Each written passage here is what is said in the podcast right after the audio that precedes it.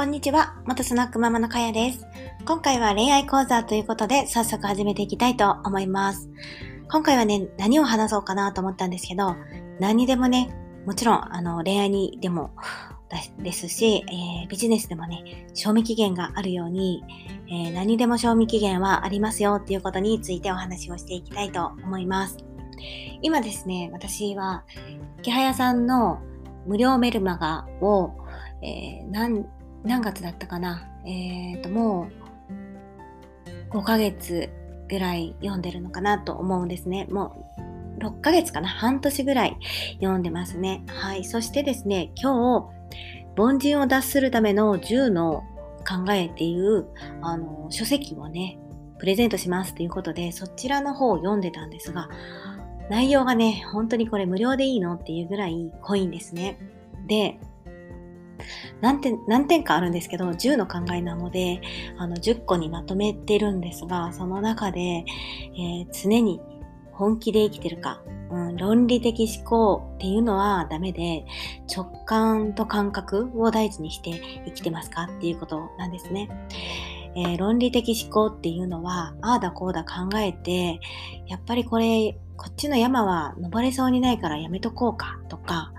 無理な、無理そう、無理そうな理由をね、なまあ、なんて言うんですかね、言い訳を見つけて結局やらないみたいな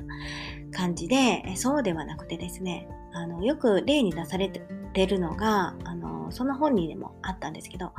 ワンピースのルフィが海賊王になるって言ってね、よく例に出されてるんですけど、何の根拠もなくてですね、とりあえずそちらに向かっていくぞ、みたいな感じで、えー、話が進んでいくと思うんですけど、これをね、あの、愚直にっていうのかな、あの、真剣に自分の夢を本気で、えー、信じて歩んでいけるかっていうのが、こう、マインド的なものだと思うんですけど、すごく大事だよっていうことを書かれています。あとね、本当にたくさんあります。で、えっ、ー、と、大事なのがですね、えー、本当そうだなと思うんですが、群れないっていうことも大事ですね。まあ、これはちょっとそういうあのことではないんですけど、あの、あれこれね、やっぱり手をつけすぎるとですね、自分の時間を確保できないんですよね。あの、池早さんを見たら、まあ実際には見てないですけど、そのコンテンツ量だとかを考えるとですね、孤独でずっとコンテンツを多分作り続けてらっしゃるんですよね。で、その文章の中にもですね、先月あなたは文字を何文字書きましたか？と僕は1000万文字は書いてますよっていうのを書かれてたんですね。そして私は話すのはまあ苦手ですけど、